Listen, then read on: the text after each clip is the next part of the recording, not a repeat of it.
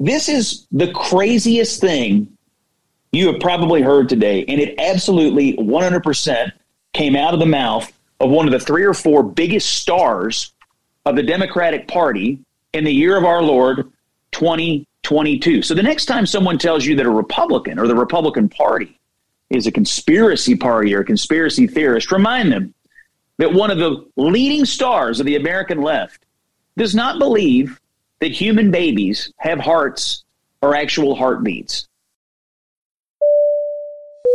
Attention passengers, we ask that you please fasten your seatbelts at this time and secure all baggage underneath your seat or in the overhead compartments.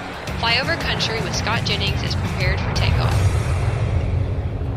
In fact, it is. And welcome to Flyover Country. I'm your roundtable host, Joe Arnold. I'm so happy to to connect with our many listeners across the country, gentlemen because I'm we're hearing from more and more people that they're they're stopping Scott at random places saying, "Hey, I heard Sean and Kevin and Jared on Flyover Country, and Sean is here, Kevin's here, Jared's here, and Scott is here." Scott, welcome back to your own show. Thank, thank you so much. Did I miss one or? yeah, we recorded one without doing, you. doing them without you. Yeah. I mean, I know Kevin, Kevin, Kevin missed one, and yes. you missed one, but I sort of feel like I'm the I'm I don't ever miss one. Hmm. I don't know how many vacation days we get on Flyover Country with Scott Jennings, but I need I may need to call HR at the show here. Yeah, exactly. Hey, a busy week, and and I'm going to start, guys. It just seems to be a lot of. Let me you know, let me uh, revise my remarks. This is sort of like the senatorial courtesy going on here, all across the uh, the, the spectrum politically. I'm hearing a lot of Democrats explaining what Stacey Abrams meant to say in in uh, in a variety of things about whether her election was stolen, and now about uh, when when you can hear a heartbeat, and, and what is manufactured by, I guess, ultrasound manufacturers. You have uh, uh Anthony Fauci trying to say what he really meant. But Scott, I want to start you with uh, with 60 Minutes last Sunday, and Joe Biden telling Scott Pelley the pandemic is over, and we have spent the entire week since then with the White House trying to say that's not really what he meant. Yeah, it was uh, really kind of a, a fascinating uh, 24 hours there between the time, or maybe even 12 hours between the time Joe Biden said that and then uh, all of his staff and other people around him swinging into action to to walk it back. And and the reason is very simple, because so much of what Joe Biden has done or what he has argued publicly uh, hinges on whether we are in a pandemic emergency. Most recently, uh, his executive uh, fiat to relieve uh, up, perhaps upwards of a trillion dollars of student debt is completely based on the idea that we're in an emergency because of the pandemic. And if Joe Biden goes on television and says the pandemic is over, then obviously, uh, I'm sure a court is going to take that into consideration when the inevitable lawsuits are filed. And so the scrambling this week uh, has been has been quite something. Not only on that, Joe, but then also on Joe Biden's pronouncements about defending Taiwan from China, which then prompted the White House staff to also come in and say, "Well, what he really meant was." It, it was really it was really kind of fascinating, and uh, and and the person that that I thought was really most fascinating was Karine Jean-Pierre, who went on live television in a few places and absolutely treated Joe Biden like a brainless, senile husk in terms of the way she talked about what he meant. And well, you know, he was at a car show.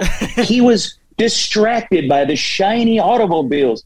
I mean, they really infantil, infantilized the president of the United States. I, I was stunned by the whole thing, guys. It, he's not the only one she thinks stupid because she thinks we're all stupid too. The way she explains it away is, "Oh, you you simple rubes just didn't understand what he was saying." When he says the pandemic is over, he packed a lot of subtext in the into those four words.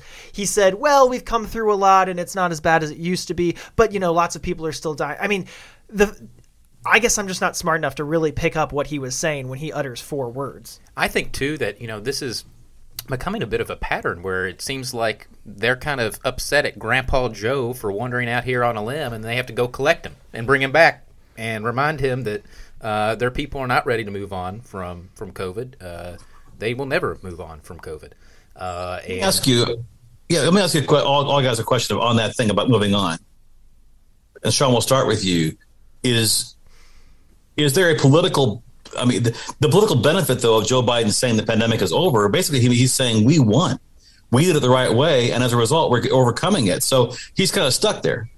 Yeah, well, I mean, I think that that's that's a good thing for him to say. I think that the pandemic is over, but apparently he needs to have like you know a staff meeting and tell his employees that it is. But but here but but here's the thing. I mean, is it a good thing? I, I mean, for for the vast majority of Americans, we concluded that the pandemic was over months and months and months ago. And meanwhile, Joe Biden's administration, in the midst of everyone sort of getting back to normal life, was still in court arguing that it had the authority to cause people to have to wear masks on airplanes. They're still using the emergency as the underpinning for, for all these things, these expensive things that, that he wants to do. And so here a few weeks before the election, for him to say, well, the, the pandemic is over.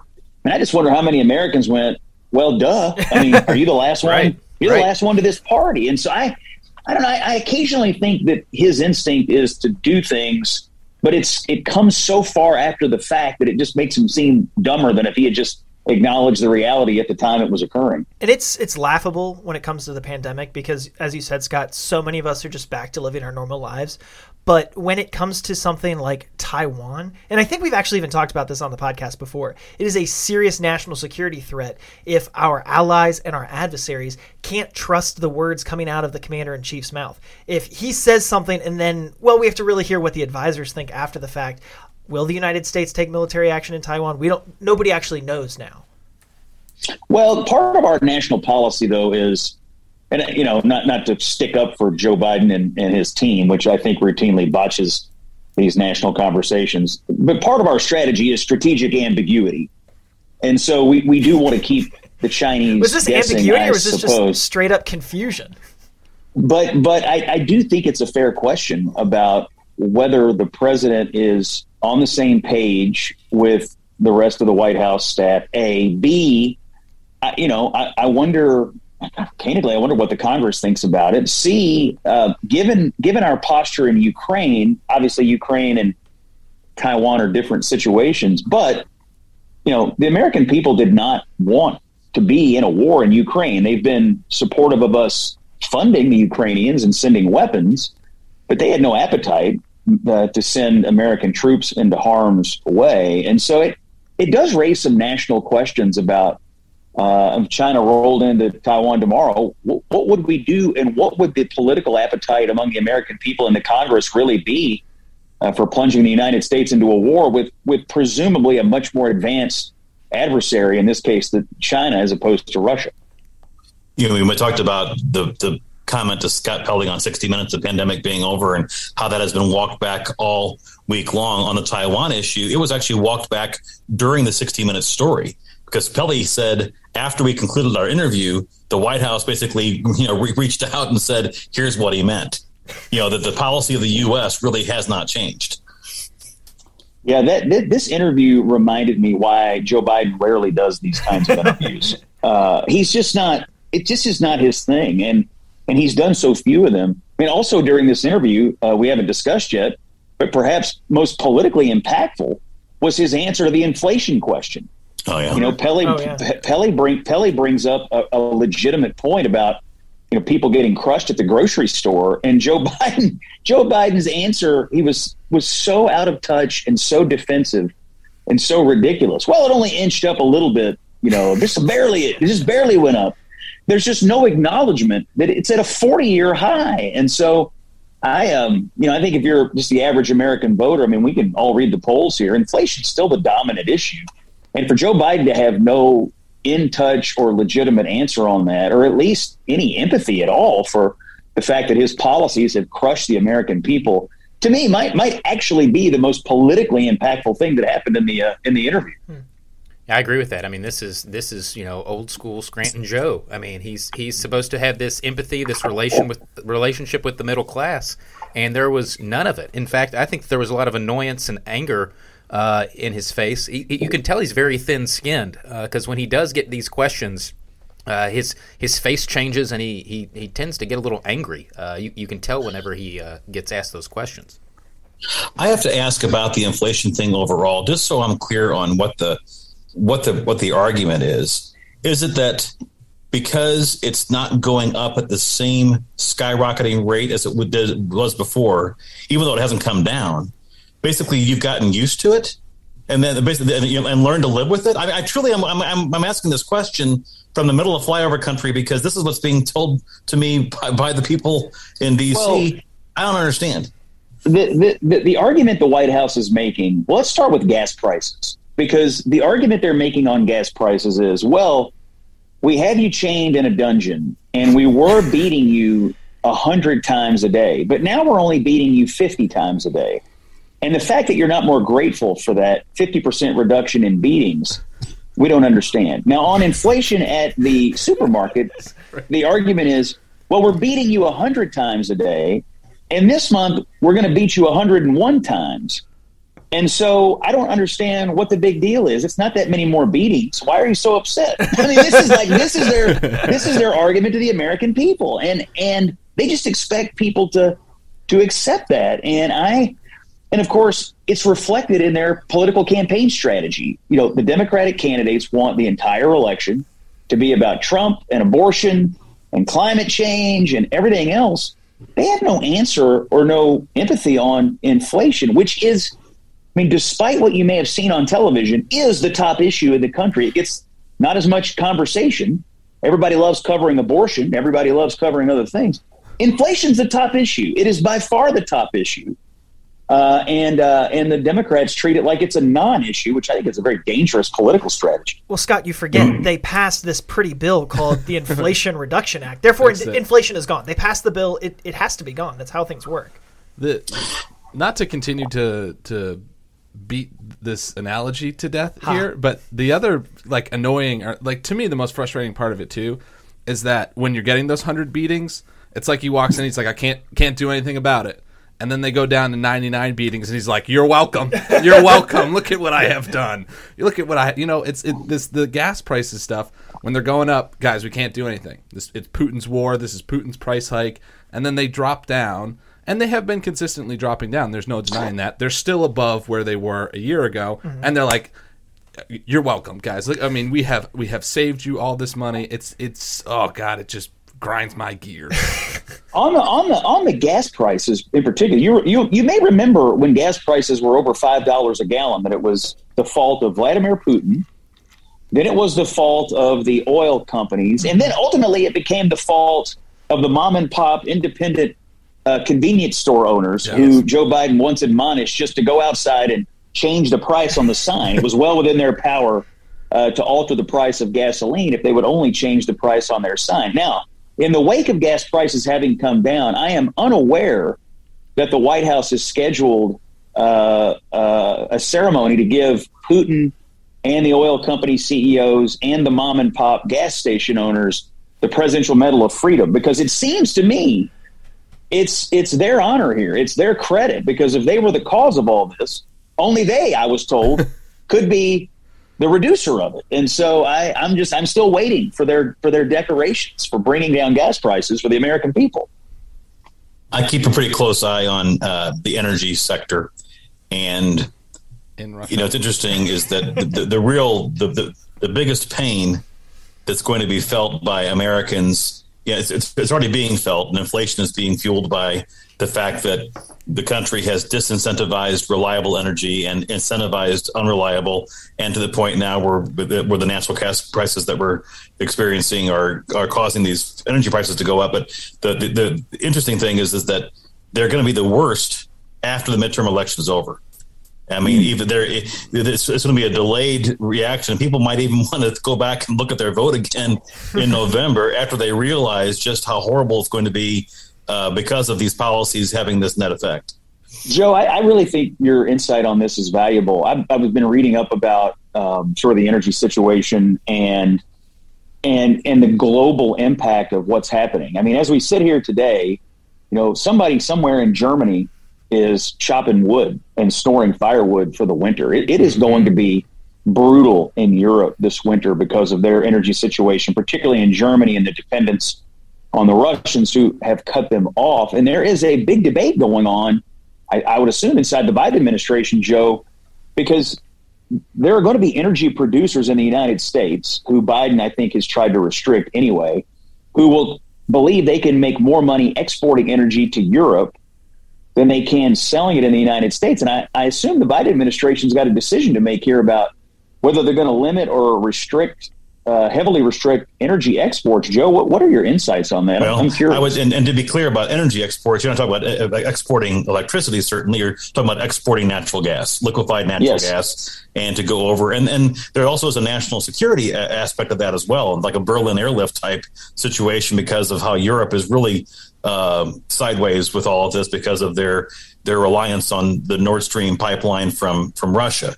Um, so I I think there's a couple different things. A, I think you're you're right. There's going to be some pressure on the Biden administration to to try to you know manage this more more carefully. Frankly, I think from a flyover country perspective, or maybe from an American middle class perspective, you know, I also think that there will be more pressure to pass more emergency funding for people to help with their with their uh, with their heating bills. But what happens there is the people who are the wealthiest are fine. The people who are on the lowest ends are going to get this relief, and the vast middle class is going to have no help at all. And they're the, and, and that's that's basically the ones who are getting you know uh, the short end of the stick throughout the entire inflation um, you know situation here. So no, I think, but you're right though. And, and Joe, and, and Joe, the world is affected. And, yeah, and and to and to make sure I understand it correctly, because I think this is a key issue. I mean, the summer saw pretty high utility bills for a lot of Americans, but is, is it your opinion that we're going to see even higher heating oh. bills this winter across the country? Absolutely, and you, in fact, if you, I mean, you look at even the, the mainstream media right now. There's you can just Google this. NBC had news had a story tonight. NPR had a story last week, all kind of talking about this. The issue is people don't really hear this until they open their bills, and it's a situation where it's like a I don't know, it's a hurricane that's right now, you know, a tropical depression off the coast of Africa.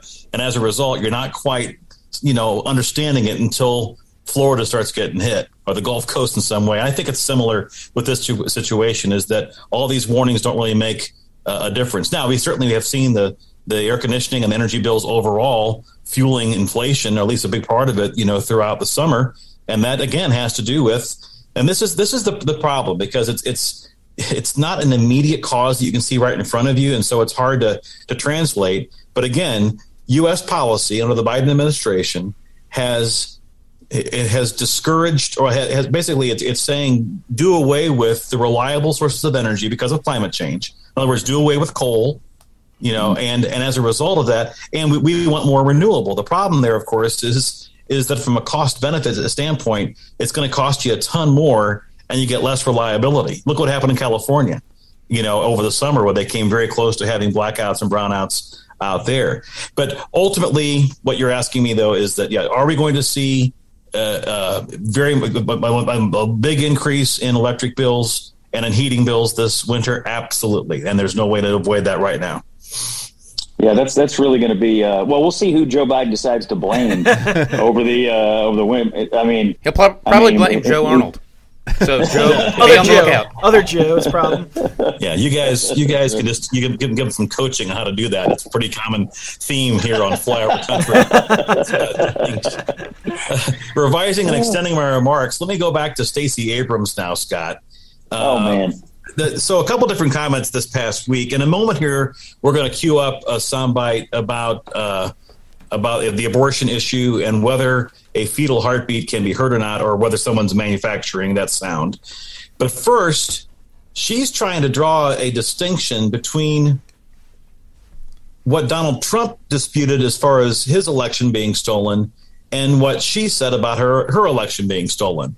This is again a situation where maybe I'm just a little bit too dense to understand. You have to explain this to me. What is the difference? Well, what Abrams said this week was that she was simply refusing to concede the 2018 gubernatorial race because she thought the process by which it was conducted was unfair. Now, if you if you think this sounds familiar, it's because it's exactly what Donald Trump and his people argued was that the process that occurred, you know, with rules changes and other things in various states was unfair. Now, the media and the Democrats have spent uh, you know almost two years now beating every Republican about the head and neck uh, using the term election denier, election denier. But now Stacey Abrams is reconfirming and reminding us that Democrats are the original election deniers. In fact, Donald Trump may have learned it from them. Stacey Abrams did not and would not concede the 2018 race. She's still defending her decision not to concede the 2018 race. And there's really there's really no difference between her views and Donald Trump's views. I mean, at the time and now, I believe Stacey Abrams believes that had the election been conducted under some other circumstances, she would have won. I mean, she believes her people were were unfairly uh, or her voters were, were unfairly somehow screened out of the process, and therefore she lost. Donald Trump believes that his voters were unfairly uh, disadvantaged, or that Joe Biden's voters were unfairly advantaged, and therefore he lost. They, they really believe the same thing. And so this week, with a slate of polls coming out showing Stacey Abrams losing to Brian Kemp in Georgia, we start to learn why. Because everybody in Georgia knows Stacey Abrams is really the left wing QAnon. I mean, she is like the, the, the biggest conspiracy theorist in the Democratic Party, and it came out on this election situation. And Jared, I think we have the audio. It then came out. She made some comments about abortion that were so crazy that it set the internet on fire today. Jared, there is no such thing as a heartbeat at six weeks. It is a manufactured sound designed to convince people that men have the right to take control of a woman's body away from her. Now, if you didn't hear, if you didn't hear that clearly, or you didn't hear about this today, let us recap what Stacey Abrams said today. She said that human babies do not have hearts; they do not have heartbeats. She said that human babies, uh, when they go in, uh, when when pregnant women go in for their uh, uh doctor's appointments, that there are machines that manufacture, artificially manufacture the sound of a human heart. And it tricks parents into believing that the creature inside of them is a human baby. Now, this is the craziest thing you have probably heard today, and it absolutely 100% came out of the mouth of one of the three or four biggest stars of the Democratic Party in the year of our Lord 2022. So the next time someone tells you that a Republican or the Republican Party is a conspiracy party or a conspiracy theorist, remind them that one of the leading stars of the American left does not believe that human babies have hearts or actual heartbeats. I don't know what she thinks they are, but the dehumanization of human babies by Stacey Abrams was then defended defended on the internet and on Twitter today by a whole bunch of people, including Glenn Kessler, the so called fact checker at the Washington Post. It was outrageous, guys. Totally. And it's not just extreme and it's not just the liberal talking point, it's anti science. They've spent years telling us that this they are the party of science. And then they come out with this and you, you, mentioned glenn kessler. He's getting dragged all over the internet by guess what? Actual scientists by radiologists who say you're not even speaking fact. There's there's nothing you know it, it this is scientifically and medically incorrect. Uh, pradeep Sarkar it, it's just absolutely bonkers. And they're saying it and then of course the left-wing media is going to carry their water on it. Let, let, let's just you know for a moment take a step into crazy world with Miss Abrams. Okay, let's put our crazy hats on. Governor Abrams, if get we're our, crazy, get world. our put our yes, tinfoil yeah, on in let's, the multiverse where she's. Yeah, yeah. Let's let's let's take a step over to Earth eighty six, and and so if the heartbeat is not developed at six weeks, you know, and that's you know why she doesn't support any sort of restrictions on abortion, and they're fake heartbeats. You know, when does the heartbeat develop what is her position? Does right. she, do, at what point does she say that you know what there is an actual real human heart that wasn't manufactured by a bunch of gremlins uh, through a machine? Uh, at what point does she draw the line? She, she's refused to give any position on this, and uh, this is just absolutely outrageous, and it, it exposes Scott. You're exactly right. The conspiracy theory nonsense, but also just the absolute extremism on the part of these people. What, what I what I find incredible about where the Democratic Party has gone this year is whenever whenever something happens that is inconvenient for them or presents a problem, their reaction to that is to immediately start asking crazy questions. That, that the questions themselves are so insane that you begin to wonder, wait a minute, am I the crazy one? Or I, I mean, think about it. Earlier this year, a nominee for the U.S. Supreme Court said in a hearing, "What, what is a woman? what even is a woman? Who can who can possibly know?" Joe Biden and the media. Well, I mean, what even is a recession? I mean, we don't even really know what a recession is. What's a recession? They've had no trouble defining it before. They can, they, but they now have to question what it is. Joe Biden and his people. Well, I mean, what even is inflation? Joe Biden had a press conference this summer and announced that, quote, inflation is zero, despite the fact that it's at a 40 year high. And today, today, Thursday evening, as we record this, the question of the day on the American left is what even is a human heart? What is a human heart? Maybe it's just a machine making up the sound of a heart. This is this is the Democratic Party. When something inconvenient occurs, they begin to question basic knowledge, basic things that are in, not in dispute, and yet they have the audacity to ask it. And you know why they have the confidence to do it? Is because they know there's an army of liberal, chattering class people who will immediately die on every single hill. Guys, the Associated Press with an article out the, over the last day talking about the amount of money the Democrats are pumping into uh, the abortion rights message. I'm going to quote from the article. Democrats have already invested more than an estimated 124 million this year in TV ads referencing abortion, twice as much as the next top issue this year of character, almost 20 times more than abortion related ads in 2018. So, Scott, starting with you and back to you on this, can you blame Stacey Abrams for leaning into abortion rights, no matter what the rhetoric or conspiracy theory that it is, if she believes that she's on the right side of the issue? And this could be the game changer for her to have a, a you know a, a chance of uh, of winning the governorship there. Well, I, I, question. Well, first of all, you're, you're not wrong. I mean, Democrats want the entire election to be about Trump and abortion, Trump and abortion, Trump and abortion. However, I question the sanity of this strategy because the NBC News national poll, pretty reputable uh, polling uh, data over the years from NBC, came out this past weekend on Sunday, and they asked a very simple question and a very important question about this election. Which is more important in deciding your vote for the U.S. Congress? A candidate's position on dealing with the cost of living, a candidate's position on the issue of abortion. Cost of living scored 59%, abortion scored 37%. So Democrats, including Abrams, and but but to be fair, virtually all the rest of them are trying to make the election about an issue that fewer than 40% of Americans say is the is the most important when compared to the obvious top issue, inflation in the economy and the cost of living. But the reason they're trying to do that is because they have no answer on the most important issue. So they're trying to make it about the fourth or fifth issue down the list. Now, you could have, I guess, reasonable disagreements about abortion. There are people who think uh, no restrictions or you know very limited restrictions are correct, and I guess you could have a spirited debate about that.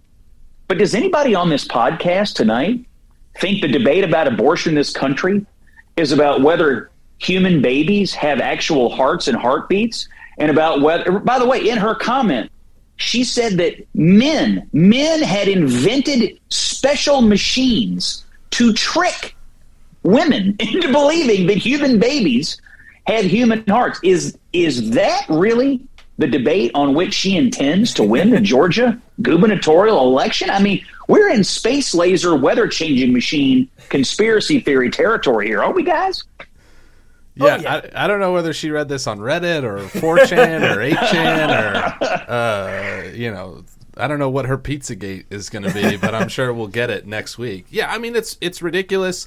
It's not, you know, to your point, Scott, you've said this for months now that they've become uh, a one issue party. And if that issue was working then then fine sort of roll with it. But this is such a weird position to take.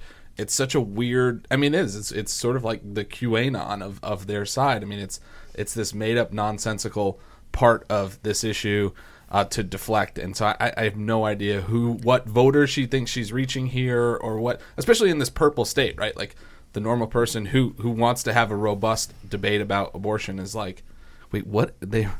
They're like hacking the ultrasound. It's like what? It's, it's well, nonsense. and the, and the and the thing is, Democrats have wanted to portray Republicans as extremists on this issue, but I can't think of anybody in the Republican Party who holds a position anywhere near as extreme as the position of people invented machines to trick parents into believing that the creatures growing inside of you are humans with hearts. I mean, just the insanity of it. I mean, I guess I guess we could call that an extreme position, but that would be an insult to extreme positions. I mean, this is purely insane garbage, but it does give you some insight into just how uh, eaten up with this abortion issue uh, so many on the progressive left have become. And and I, you know, I've been saying this for months, and everybody in the media wants to dispute it. I'm just I'm just not sure this kind of rhetoric is what people are looking for. Even people who think uh, there should be some rights to abortion access out there. I'm not sure they want to go out and defend uh, the idea that uh, human babies don't have human heartbeats uh, while growing inside of their mothers. Well, and I, and I think too, uh, there was this Axios story that came out today that uh, was reporting on Google searches and story interactions and looking at some of the trends there. And abortion has fallen dramatically amongst the issues uh, that Americans are interested in, in Google searching. And you know what has risen dramatically? Border security, immigration, crime. And guess what the n- number one issue is? Jobs. Two, taxes. All of these things. These are issues that are good for the Republicans. And I think the national conversation, if you look at this chart here, is that abortion has fallen out of the top 10 issues that have been searched. And God, so they've are been people? focused- uh, I'm sorry, I was going to say, are, are people as upset by Ron DeSantis being able to reframe the arguments? To Sean's point, in people are yes are, are upset about the stunt or the prank or whatever you want to call it, the the shipping of the migrants to uh, to Martha's Vineyard, et cetera. But is the real outrage the fact that he's winning politically?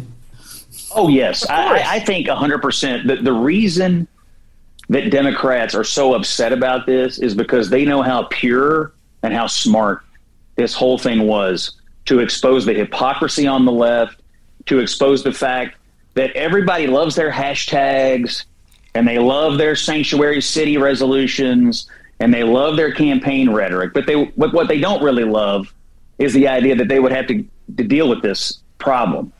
And so the outrage is just that Ron DeSantis and Greg Abbott really put one over on them hmm. in these blue cities and in these blue states. I mean, Eric Adams, the mayor of New York City, made a fool of himself on CNN the other day. Uh, you know, we've had we've had uh, Democrat after Democrat falling all over themselves uh, to claim that this is some kind of human trafficking or whatever. Joe Biden's administration has been flying in the middle of the night migrants from the border to cities all over the country for 18 months.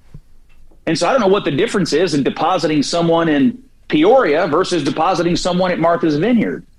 And so I, I, I really do think DeSantis has exposed them. And I, I'll tell you, I haven't spoken to a single Republican person with a human heart and a human heartbeat that that hasn't said to me what DeSantis did here was so brilliant and exposed so much about what it is to be on the left and dealing with this immigration issue. I've seen a few people on TV trying to mealy mouth it around the edges, but Republicans are behind not taking what the Democrats are doing at the border lying down. And what they're doing is A, they do have an open border policy, and B, they're lying to the American people about it. People keep saying, oh, this is just nothing but a troll. Well, you know what else is a troll? A troll is when Kamala Harris says the border is secure, hmm. or when Karine Jean-Pierre says, oh, no one's walking across the border. That's a troll. That's a lie. And that's what they're doing. And so DeSantis, I think he's fighting fire with fire. He made his point, and I'm glad he did it. And I think this is why, you know, we started the show with this. Momentum is coming back to the Republican side. There were a lot of people saying that, you know, Republicans had lost their edge from over the summer. I really think it, the swell is back on on the Republicans. I haven't caught up with those articles yet, Kevin. I'm still seeing the articles, but I'm doing the Google search like Sean's talking about. My Google's still showing when I type in Senate races 2022, I'm seeing why the article, the headlines are why did Republicans lose their edge? What Are- happened there? So Are you saying that? telling me The, are the- you saying that the news media is not in line with what actual people care about, Joe? Well, you, you tell me. Look, the, the, the, the thing is, the Republicans have never had an edge on regaining the Senate. Neither have the Democrats. This is a 50 50 Senate being con- exactly 50 50 today. Be- and the races are being conducted, for the most part, in 50 50 purple states. They're all incredibly close. Now, the political environment is undulated. I do not dispute that Joe Biden's approval rating has risen, mostly because partisan Democrats who were grumbling over the summer have, have come back home to him.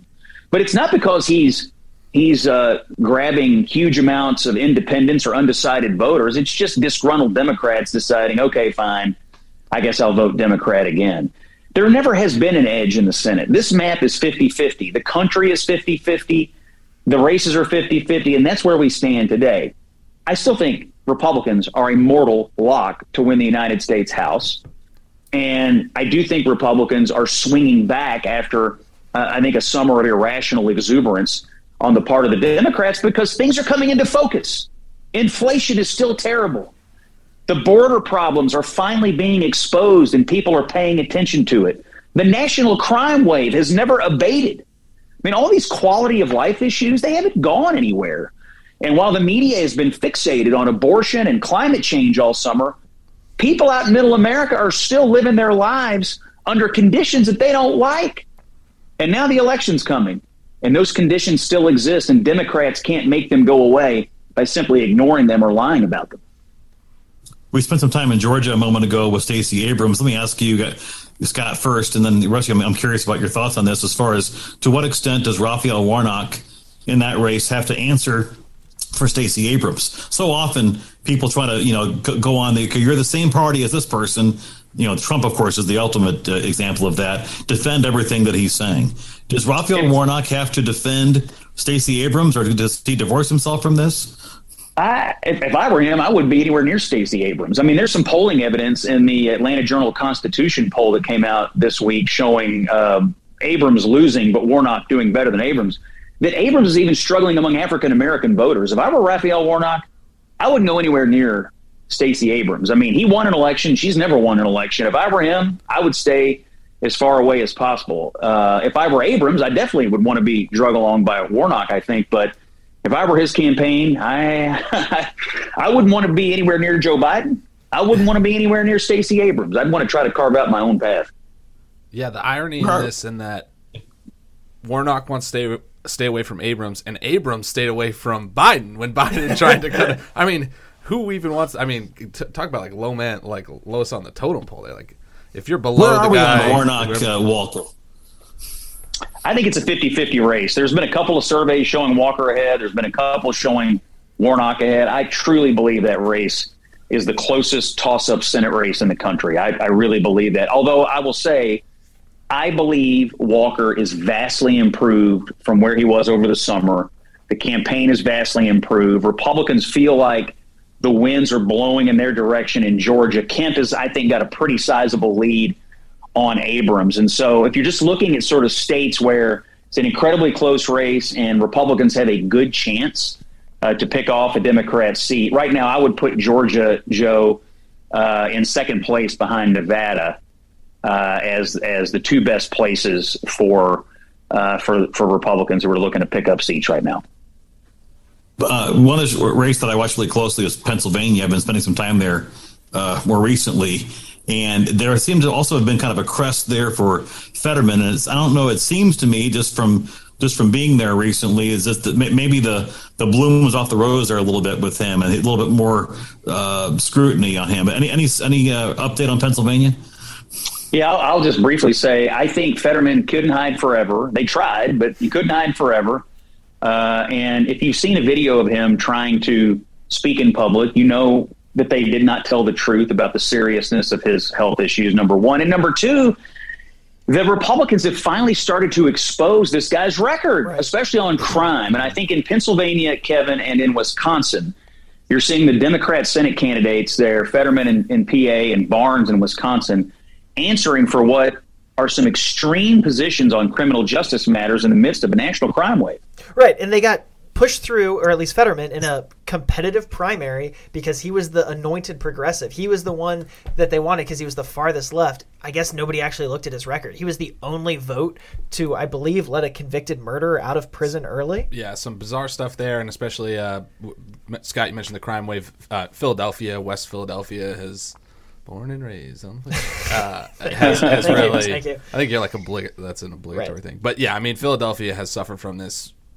You know, like Louisville, like some of these other cities for the past decade or so, and so I think voters know uh, this is not a new issue. This is not a COVID issue like some of these people have blamed. These neighborhoods have been terrorized by crime, and and Fetterman, you know, to your point, had some suspect as a suspect record on on this issue. Did y'all see where this Fetterman guy said he wanted to release all 1,200 inmates in prison for second degree murder? Oh yeah, What? I mean that, that's the thing. Oh yeah, that, that's that's the thing about about these Senate races. If you can find somebody in their own words saying something so insane that you know, like you wouldn't believe. Like if I just said to you, "Oh, did you hear?" That guy wants to let all the murderers out of jail. You'd say, "What? No, No way. There's Who would possibly want to let every murderer out of jail? And Aside from you Bane, it, I- uh, like- I mean- I, mean, I know, and so it's and so it, it. This is one of those great campaign oppo research moments. That and look, it's not like crime is an insignificant issue. I mean, especially in, in Pennsylvania, as was pointed out, Philadelphia is terrible. So uh, I think I think I think that's one of the reasons, Joe, you're, you've seen uh, some pullback on Fetterman. Now, it is true, Dr. Oz is still, I think, a tick behind in that race, although I think it's tightened significantly. But the more, I mean, in some ways, this race is going to be a race to the bottom, right? I mean, Oz's image is underwater. The way to win over there would be to drag Fetterman underwater as well, and then let the national environment carry you uh, the rest of the way. And and some of this uh, stuff, Fetterman's views on letting the, the murderers out of jail, I just I have to believe that is going to sting mightily uh, when voters go to the polls there. That's a whole lot worse. ask you Than, about two other. Go, go ahead. I was just gonna say that's a whole lot worse than you know crudité. You know, I mean, it's just you know letting 12, 1,200 criminals, uh, second degree murderers, out of jail. it's a whole lot worse than saying, "Hey, you know, have here's some fancy vegetables." Amen, brother. Pennsylvania, of course, is an open seat with Pat Toomey's uh, retirement there. Open seats always, you know, they're they're they're they're, they're open, so that it's it's more tomorrow of a fascinating race there. So the two other ones, Scott, if we could just briefly before you wrap up here, just give me an update on North Carolina and Ohio. Yeah, I feel okay about North Carolina. Uh, Ted Budd, the Republican there, is, I mean, he's kind of a no drama, uh, just kind of a normal, middle, you know, sort of run of the mill Republican. And by the way, in, a, in an environment like this one, that's a good thing. You know, I think the generic ballot in North Carolina is probably somewhere between plus three and plus five Republican. I think Budd's running a very uh, steady as she goes campaign. And I think Beasley's pretty liberal, and I think she's going to be aligned with Joe Biden. And I think in North Carolina, that's a winning hand. Uh, I think North Carolina always tends to produce these sort of low single digit Republican victories lately. I suspect that's where we're headed this time. Ohio, I feel fine about. I've seen some polling. It still shows the race close, but they have dropped a ton of bricks on Vance. And we're now just seeing the beginnings of the campaign against Ryan. And even with Vance's image a little upside down, and even with everything they've thrown at him uh, throughout the primary and now throughout the early stages of this general election, the fact that Ryan is not winning tells you what you need to know about Ohio. They want to vote for a Republican. They voted heavily for Donald Trump. I worry about Ohio the least. Uh, the Senate Leadership Fund, the Mitch McConnell aligned super PAC, is in there uh, exposing Ryan for what he really is as opposed to what he claims to be. So I think, in terms of Republican holds, if the Democrats are banking on winning Ohio or North Carolina, uh, their strategy is is on flimsy ground. I just I don't see Democrats winning there. Democrats have a much better chance in Pennsylvania in terms of pickups than they do in either of those two states. We have been derelict here on Flyover Country with Scott Jennings with giving the update on the most important development in America. And that, of course, is a new Star Wars series. When I asked Sean and Scott about this. Well, but, I, but I find kind of a neat bookend here today because we, we began this podcast today talking about sort of like walking back comments and maybe not, not being clear in our language. I find it fascinating that Star Wars is launching a whole new series based upon and or. I mean, and or. So, wow. That was a stretch there, Joe. it's a journey to get to your point. Thank you, Jared. Jared, good job, buddy. We've been asking you to come up with some sound effects for the better part of a year, and you finally delivered for us. We really appreciate So, Sean, you, you saw the new and or? Yeah, I did. I was uh, I was uh, pleasantly uh, surprised with it. I, uh, Scott and I got to actually see it together, uh, didn't we, Scott? We did. We saw a uh, we saw the first three episodes at a at a screening in a theater, and i am going to admit, I thought the first two were a Yeah. little Slow. slow, uh, but then by the third one, stuff started happening. Which is what you And, want uh, in I a show. happy. Which is what you want. Yes, That's very Things are important. happening. Uh, yes, yes. Uh, so, uh, but I felt that way about Obi Wan as well. That I thought the first couple were a little, little slow, and and uh, and but but once the third one rolled around, so I'm I'm I'm still have high hopes for this. I think Disney's done a pretty good job with the Star Wars series so far that uh, that they put out on Disney Plus. So And and, this is- this not is- and or and or. It, it, and it, you That's what I know, it focuses on on the character that was uh, one of the main protagonists in uh, the greatest Star Wars movie that's come out in this latest round, which was Rogue One, and so uh, it was pretty Yeah. pretty good pretty good to see them uh, at least doing what the fans wanted here, focusing on a story people like. So you're you're gonna thumbs up for the Disney Plus franchise here. Absolutely, and that'll be that'll be Sean and my uh, joint seen red herd. We seen the Andor's uh, first three episodes on Disney Plus, and we're gonna give it a we're gonna give it a thumbs up until proven otherwise. So it's a joint as opposed to and or. All right. Correct, that is right. Lord have mercy. He's really This will do it. himself. For this week's edition of Flyover Country with Scott Jennings, for Jared Crawford, Sean Southern, Kevin Grout. I'm Joe Arnold. Scott, take us home. Thanks for listening. Wherever you listen to this podcast, however you learned about it, please give us the five stars. Please put it in your pod feed on the regular. Please recommend it to your friends and family. We would sincerely appreciate it. And thank you all who join us every week for listening to Flyover Country. Flyover Country with Scott Jennings is a production of Bluegrass Media Lab, coming to you from the heart of Middle America, Louisville, Kentucky. If you like what you heard, subscribe to Flyover Country on Apple Podcasts, Spotify, or wherever you find your favorite podcast.